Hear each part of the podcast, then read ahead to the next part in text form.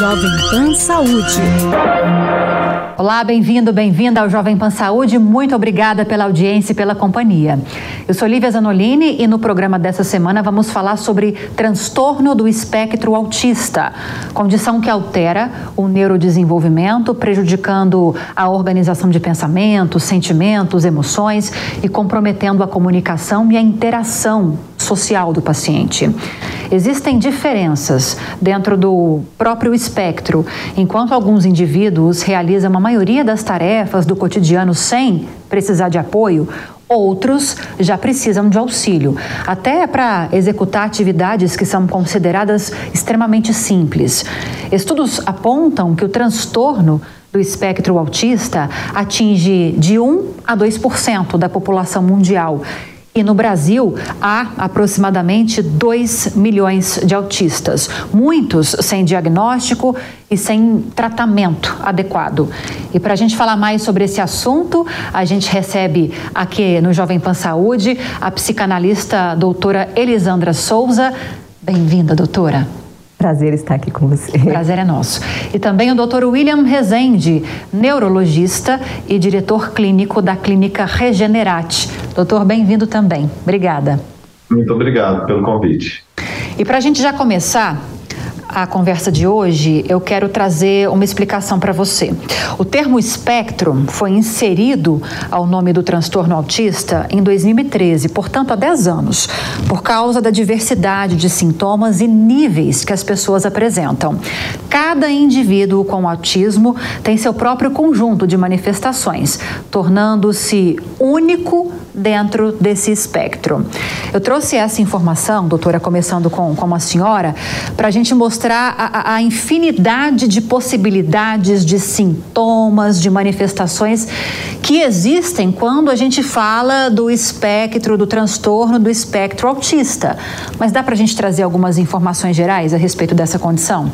É, a, a gente sempre vai estar tá falando de, de sujeitos. Uh, Inicialmente a gente vai estar falando de crianças, né, que é, é são as pessoas que vão aparecer mais, pelo menos dentro da, da clínica psicanalítica, né, uh, que inicialmente aparecem na nossa clínica, uh, que têm dificuldades da fala, né, da comunicação, Uh, não, então não, não interagem tanto, são pessoas que têm dificuldade de interação, então aquelas pessoas que tem, tem um convívio social mais difícil, mais complicado. Uh, muitas vezes uh, possuem uh, interesses específicos por alguns objetos ou por, por, algumas situações. então, é, de uma forma mais geral, a gente pode pensar aí nesses pontos, que são até pontos que clinicamente a gente observa para pensar num, num, num TEA, né? num, num transtorno de espectro autista. Aí depois a gente vai estar tá pensando, claro, em, em, algo mais específico e até nos níveis, né? Uh, pessoas que têm uh, mais um, um, desenvolvimento maior ou um, um nível maior de dificuldade de comunicação ou de interação social. Agora, doutor, o que que leva alguém a ter o, o transtorno? Do espectro autista? O que, que acontece dentro do paciente para que haja essa condição? A grande maioria tem uma correlação genética. A correlação genética do, da pessoa com espectro autista é muito significativa, mas não é a única explicação. Tem outros fatores para famílias que não têm um histórico genético tão claro assim, que também acabam aparecendo familiares, filhos com transtorno de espectro autista. Ainda cogita-se é, alterações de mutação das vitaminas, como do da metilfolato, outras tenha, tentam fazer uma correlação com a idade avançada dos pais para a gestação, mas não se sabe ainda a grande maior parte da causa do, do transtorno de espectro autista. Sabe-se que ele tem uma origem biológica, porque já se manifesta assim que a pessoa, que a criança, o bebê, começa a ter as manifestações os marcos neurológicos de desenvolvimento emocional, social e comunicação. E o marcador mais típico é histórico familiar positivo para transtorno de espectro autista. Doutor, deixa eu devolver para o senhor, porque a gente estava falando no começo do programa, né? Eu trouxe explicação sobre por que a inclusão do termo espectro há 10 anos, e, e a doutora estava explicando sobre é, é, essa diferença é, gigantesca que pode haver de um caso para outro. É, se a gente for trazer aqui alguns exemplos para quem está acompanhando o programa, o que seria um caso mais leve de autismo e o que seria em relação a, a, manifestações, tá? E o que seria um caso mais grave? Um caso mais leve, ele pode passar por uma pessoa normal, às vezes com um pouco de dificuldade social. Essa pessoa, ela fica com normalmente hábitos mais rotineiros, ela tem muita rotina, ela fica com uma flexibilidade menor, ela é mais rígida com as coisas e com as rotinas dela e com outros elementos, ela tem uma rigidez maior. Ela fica muito com tendência a ficar mais obcecada com determinados assuntos, objetos ou temas e tem às vezes uma dificuldade social maior, até pessoas que às vezes casaram, têm família, mas é aquela pessoa que tem dificuldade a sair, ir para um evento que tenha mais pessoas, mais sociabilidade, ter que lidar com situações novas, pessoas novas. É aquela pessoa que às vezes evita, mas entre isso de achar que antigamente achava que essa pessoa era só uma antissocial, uma pessoa antissocial, hoje em dia a gente consegue pegar esses elementos todos e ver que isso tem um elemento histórico já na vida da pessoa, de restrições sociais, de é, restrições de hábitos e rotinas muito fortes que dá para poder fazer um leve, um espectro leve. Agora, um espectro grave seria o autista que não comunica, aquele autista que ele não consegue verbalizar, ele não consegue falar, ele é mudo no sentido de falar as coisas. Ele até pode às vezes compreender, mas ele não fala. E ele às vezes só comunica através de grunhidos, gritos ou choros e tem uma dificuldade de interação social muito grande, não olha nos olhos, ele não se demonstra afeto da, de uma maneira adequada, ele tem dificuldade no aprendizado das coisas também, tem é, um retardo justo pela linguagem e pela interação social baixa, tem dificuldade no aprendizado das coisas e do autocuidado de, da vida de si, e tem uma série de limitações que são muito grandes, como de um autista não verbal, sabe? E às vezes até relacionadas com o cuidado do próprio corpo, como por exemplo, um autista mais grave, ele pode demorar muito mais tempo para controlar a urina e ainda ficar precisando de fralda por muito tempo, por exemplo. E não conseguir se pentear o cabelo, é, escovar os dentes, é, entender uma rotina de autocuidados, isso tudo a gente vê no autista mais grave e que normalmente ele acaba ficando muito mais restrito à casa e à família. Que são aquelas questões que eu levantei no começo, né, doutora Elisandra, de, de casos em que os pacientes têm extrema dificuldade em executar essas tarefas mais simples, como o doutor William bem descreveu. Uhum. São casos mais raros, esses mais complexos, mais extremos ou não? Não, não, não, não seria casos mais raros, né? É, é, talvez apareça menos na clínica, pra, pelo menos para a clínica psicanalítica, porque uh, é interessante quando o doutor fala né, desses casos mais leves, porque talvez sejam aí os casos, por exemplo, onde hoje aparecem mais os adolescentes e os adultos. Sim. né? Hoje a gente tem uh, muito mais diagnósticos de adolescentes e adultos aparecendo e, e até se, se diz, ah, por que, que aumentaram tanto os diagnósticos né, em adolescentes e adultos? Uh, e, e, é claro, existe um, uma gama maior de informação, as pessoas estão conhecendo mais o, o, os diagnósticos e, e por, por, isso procuram uh, saber, vão atrás do, dos médicos, né, para entender o que, que é e, e fazer esse diagnóstico. Uh, mas existe toda essa, essa questão de, de uma, uh, uma normalidade de, de comportamento uh, e, e, a pessoa tem ali alguns hábitos que são considerados diferenciados, mas que ela consegue agir normalmente e, e trabalhar e, e casar, mas tem alguma coisa ali que é diferente e de repente depois de algum tempo tem o diagnóstico né, de, de autismo. Uh, então, esses casos talvez mais graves, eles ficam realmente, como o doutor falou, mais restritos à família. Uh, talvez agora comecem a aparecer mais na, na, na clínica, uh, até porque hoje em dia as pessoas começam a ter menos vergonha né? Existe ainda a questão de um preconceito, né? A, atrapalha o tratamento, atrapalha né, muito a questão do tratamento, Sim. né? As pessoas têm vergonha, né, de não não querer mostrar, então esse esse filho problemático, né? Existe a questão da família de quem é esse filho, né? Aquela coisa de onde foi que, que a família errou, né?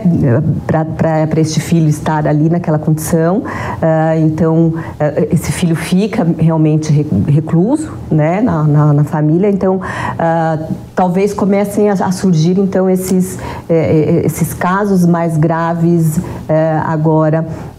então, não sei se, se o doutor te, teria essa estatística, né? Para dizer de dessa diferenciação de casos mais leves ou mais graves, assim, em, em proporção, uh, não, mas não sei se são mais raros. Aparentemente parecem assim mais difíceis de aparecer na, na clínica, pelo menos nessa clínica mais terapêutica. Talvez não números, doutor, mas vivência também, vivência, né? De, de consultório, é. de atendimentos. Esses casos mais graves, mais complexos, são mais raros, tendem a ser mais raros? Não, não tendem a ser mais raros, não. Mas eles normalmente são feitas uh, as terapêuticas que são possíveis de serem feitas na, na infância e na adolescência, e aí chega um limite aonde tem as terapêuticas que são possíveis ser realizadas para esses casos. E aí depois eles não normalmente não faz sentido eles continuarem buscando terapêuticas, porque o que, que já tinha de resultados já, já teve esses resultados, não vai ter mais. E então eles acabam ficando mais restritos à família e alguma rotina na família que dá um sentido à vida daquele paciente. Então a gente não vê tantos eles assim na rua e na sociedade, porque, primeiro, é muito difícil para eles, não só na clínica terapêutica, como na rua propriamente. Um autista que é mais grave, ele se incomoda com o barulho dos carros, ele se pode se incomodar com a claridade, ele pode se incomodar com o número de pessoas. Então, ele já tem dificuldades naturais para simplesmente sair à rua. E como já não tem mais uma perspectiva terapêutica depois de certo ponto que já foi feito, aí ele também não costuma ficar indo tanto terapêuticas. E assim acaba ficando mais restrito. Ele não é tão visto porque ele simplesmente não sai tanto à rua e não sai tanto à sociedade. Mas não que ele exista pouco. Por exemplo, o meu cunhado, ele é um, transtorno de espectro autista, ele tem comunicação verbal, mas extremamente restrita. E ele quase que não sai de casa, ele quase que não faz nada fora de casa. Quando ele vai fazer alguma coisa fora de casa é com o pai, a mãe e todo mundo junto, e ainda assim custa acontecer algo do tipo. E, e bem, é, eu acho que é o que acontece para a grande maior parte dos, dos autistas mais graves é isso, eles ficam numa rotina muito restrita à família, que é onde eles se sentem seguros. Sim, nós fizemos aqui uma longa contextualização sobre o transtorno, sobre as inúmeras variáveis que ele apresenta e claro que a gente precisa entrar na questão do tratamento e na questão social também que a gente chegou a citar, né, doutor? Eu vou começar com o doutor, mas eu quero ouvir ambos, que eu sei que vocês devem atuar em frentes um pouco diferentes, né? Vou começar então com o doutor William. Feito então um diagnóstico, doutor, como se inicia e como se dá esse tratamento e esse acompanhamento? Bem, tudo depende da faixa etária onde se dá o diagnóstico. Se o diagnóstico é feito já nos primeiros anos de vida, muita coisa é feita com estímulo, é, através de terapia ocupacional, é, psicólogos e neuropsicólogos, é, profissionais de, que atuam em habilidades de vida diária, e fonoaudiólogo. Então, todos esses vão atuar sobre os determinados momentos das dificuldades. Por quê? Se ele tem dificuldade social e de regulação emocional, isso é treinado com o psicólogo cognitivo comportamental e com o, o profissional neuropsicólogo também. Se ele tem dificuldades em linguagem, quem ajuda bastante é o fonoaudiólogo. Se ele tem dificuldades práticas de fazer determinadas coisas, de executar mesmo, de pegar, passar água de uma mão para outra, é, abotoar, é, ajudar a vestir a roupinha, fazer determinadas tarefas que já se espera para uma criança em determinada idade, o terapeuta ocupacional que acaba dando os estímulos para eles.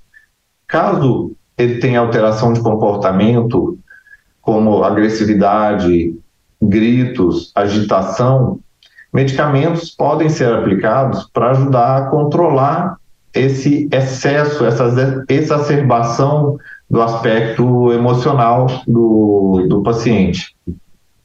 E, obviamente, sempre tentando o médico fazer um diagnóstico diferencial, se é, realmente é, são sintomas do autismo ou tem outras coisas, como pode estar com dor e não está conseguindo verbalizar, não está conseguindo explicar, como pode ter criança que tem enxaqueca também, ou que tenha alguma síndrome ansiosa em cima de todo o quadro, pode estar sofrendo com uma ansiedade também, que aí pode ser medicada essa ansiedade e o tratamento ele é muito individualizado. Por exemplo, é, já saiu um artigo na Nature, que é extremamente conceituado, essa revista, sobre o estudo da ocitocina para melhorar a parte de sociabilização de pacientes com transtorno de espectro autista. E veio positivo. A ocitocina, ela é chamada também do hormônio do amor, porque ela ajuda a mãe, ela tanto faz para ejetar o leite, quando a criança está mamando o bebê, como para fortalecer os vínculos afetivos da mãe com o bebê. A ocitocina, quanto mais ela é secretada, quanto mais ocitocina é, inunda o cérebro em relação a um ser, maior a sociabilização, maior o afeto com Sim. aquele ser. E isso foi a coisa postulada para é, testar a ocitocina no tratamento do espectro autista.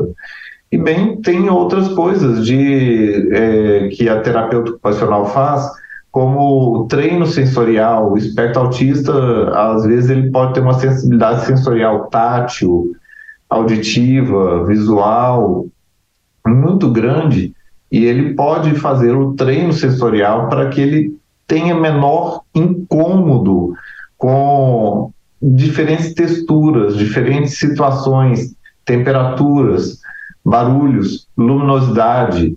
E isso tudo pode ser trabalhado com a terapeuta ocupacional. É, são inúmeras possibilidades, são várias as frentes possíveis de terem esse, essa atuação dos profissionais. Em relação à psicanálise, doutora, se aplica para qualquer caso ou não? Então, a psicanálise vai trabalhar uh, principalmente com a, vai, com a criança, uh, a questão com, com, os jogos, com uh, a possibilidade de relação. Vamos, vamos, pensar assim com a construção uh, de relação, com o jogo simbólico, com, com, com, essa possibilidade de uma, uma, uma criação de, de, subjetividade naquela criança.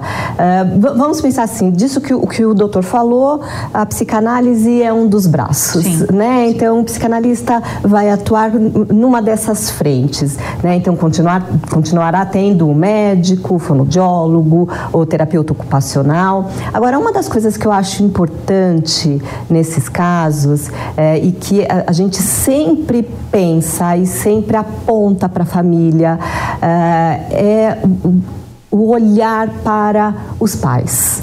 Porque a gente sempre pensa a criança, a criança ou o adolescente, ah, mas sempre olhar para esse, esse pai, essa mãe ou esse cuidador ah, que está num processo de angústia também, principalmente quando se, se descobre, se tem o diagnóstico uh, de que o seu filho uh, está com, com um transtorno. É, porque é, não é tão simples assim para um pai e uma, uma, mãe que recebe um diagnóstico de um, um transtorno. É, é, e, e, muitas vezes os pais ali Uh, vem com essa enxurrada, né, de, de olha, agora o seu filho precisa, né, uh, desses múltiplos profissionais. E joga e as expectativas lá é, na é, lama, Então, né, eu acho doutora? que o doutor falou muito bem, né, dessa, dessa quantidade de profissionais que, que, que vão olhar. Claro que a psicanálise trabalha de uma forma um pouco diferente de um psicólogo, uh, mas isso, uh, os pais ali vão conversar com o profissional e vão se adaptar dentro daquilo que entendem, o, o médico também dentro daquilo aquilo que entendem melhor, mas eu acho que é importante também dentro disso olhar para a angústia dos pais porque também vai fazer parte eh, de um melhor tratamento para a criança. É um tratamento para a vida. Para a vida. Não é para o período, isso, né, doutora? É bom explicar isso. Exatamente, porque uh, muitas vezes se olha muito para a criança, mas se esquece. Vou usar a mãe, como, mas usando a mãe num, como um, um contexto Símbolo, sim, é geral da né? família, né? Sim. Assim, e, e essa mãe às vezes está extremamente desgastada de tanto que leva e traz, né, de, um, profissional para o outro e muitas vezes tem que trabalhar ainda, tem que cuidar da casa ainda, tem outros filhos e ninguém olha para ela. Então, é, eu acho que é importante também, além de todo esse quadro, né, do transtorno, desse conhecimento sobre o transtorno, que eu acho extremamente importante, mas também olhar para esse sujeito é, cuidador para esse sujeito que uh, tem também essa responsabilidade. É, então, a, a, psicanálise ela vai uh, apontar também para esse outro sujeito. Então, olhar para a criança, claro, trabalhar com dessa forma também, a questão dos, dos jogos, do brincar, uh, de, de, emergir, tentar emergir, emergir, desse sujeito, criança ou adolescente, um sujeito, né, para tentar fazer com que esse sujeito se relacione com o mundo, uh, mas também olhar para esse que, que cuida, né? Perfeito, doutora. Eu quero entrar em outro ponto aqui, Vou trazer uns dados, doutor William, e quero repercuti-los com o senhor, porque a gente sabe da fragilidade do poder público e das políticas públicas em dar o devido andamento para esses pacientes que precisam desses tratamentos. Por exemplo, em outubro, o relator da LDO, a Lei de Diretrizes Orçamentárias do ano que vem, o deputado Danilo Forte, ao apresentar o relatório dele, solicitou aos parlamentares que coloquem recursos de emendas orçamentárias em núcleos de atuação ou de atenção às crianças que tenham transtorno do espectro autista. Ele disse que o projeto do orçamento veio com um recurso para esses tratamentos, um recurso da ordem de 156 milhões de reais para criação e manutenção desses núcleos, mas que espera multiplicar esses recursos por cinco por meio da destinação de emendas. Essa, esse apelo, essa frente de atuação do relator dessa proposta, da LDO, vem em boa hora, doutor, porque quando a gente fala no universo de brasileiros, não vou nem trazer para o contexto mundial, para o universo de brasileiros que lidam com esses transtornos. E aí a gente multiplica o número de brasileiros ao levar em consideração os familiares desses pacientes que têm autismo. 156 milhões para políticas públicas é, é pouco, né? Como um número inicial parece pouco, é, mas é muito difícil eu julgar esses números sem eu ter um conhecimento mais aprofundado disso, pouco em relação ao que. E, mas o fato já de ter algo destinado era, já é muito melhor do que antes que não tinha talvez nada. Porque imagina esse tanto de terapêuticas que são necessárias para tentar estimular e tentar fazer que o, o paciente de espectro autista tenha uma vida mais normal possível, que são necessários, e se é uma família de baixa renda, fica inviável para eles terem todos esses profissionais. Então, ter políticas públicas para que facilite o acesso a esses profissionais é extremamente bem-vindo. Lógico que quanto maior a verba é, para centros que lidem com questões de doenças neuropsiquiátricas, melhor, porque é sinal de que as pessoas estão valorizando a saúde neural das, das pessoas. Está pondo em realidade a neurodivergência. E, e que isso é importante, sim. Pode ser maior, ser melhor, com certeza, mas eu também não sei dizer eh, aprofundadamente o quanto que é representa esse valor, se é pouco, Sim. se é muito. É, eu digo, ah. Eu digo, doutor, e até passo para a doutora que a gente está no finalzinho do programa, é justamente levando em consideração que a gente tem uma infinidade de tratamentos para esses pacientes e nós temos milhões de pessoas nessa condição aqui no Brasil e ainda tem de se levar em consideração os familiares que precisam desse suporte, como a doutora estava falando. Mas eh, só de saber que, que os políticos estão olhando para as pessoas nessas condições já mostra que estamos evoluindo em relação ao olhar para essas pessoas, doutora? Ah, com certeza, né? É, é, como o doutor disse, é melhor que nada, né? Um pouquinho é, me, é melhor que nada. Eu acho que é, é importante ter a visão, né? É, olhar realmente. Uh, é, claro que é, um trabalho ainda. Uh, tem gente trabalhando, tem gente lutando para que realmente esses sujeitos e esses familiares uh, sejam vistos, uh, para que se dê realmente a importância que tem que se dar uh, para esses sujeitos, para que eles tenham realmente tratamento digno, né? E, e que o governo que arrecada tanto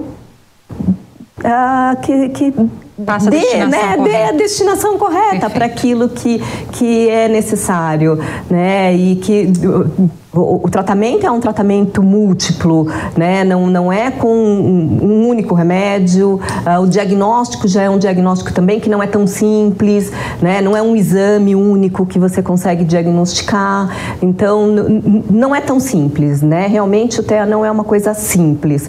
É, então, se não é simples, que tenha realmente um, um, um destino aí de, de verba que, que seja digno para essas pessoas. Perfeito. Nosso tempo acabou, mas eu queria queria agradecer a doutora Elisandra Souza, psicanalista, e também agradecer ao doutor William Rezende, neurologista e diretor clínico da Clínica Regenerate. Muito obrigada pela participação de vocês. Obrigada.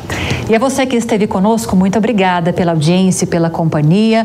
Lembrando que se você quiser sugerir um outro tema, fazer alguma pergunta para gente, sugerir algo, é só mandar um e-mail saúde@jovempan.com.br. Para rever essa e outras entrevistas, é só acessar o o canal Jovem Pan News ou o aplicativo da Panflix para Android e iOS. Um abraço para você e até a próxima. Jovem Pan Saúde. Realização Jovem Pan News.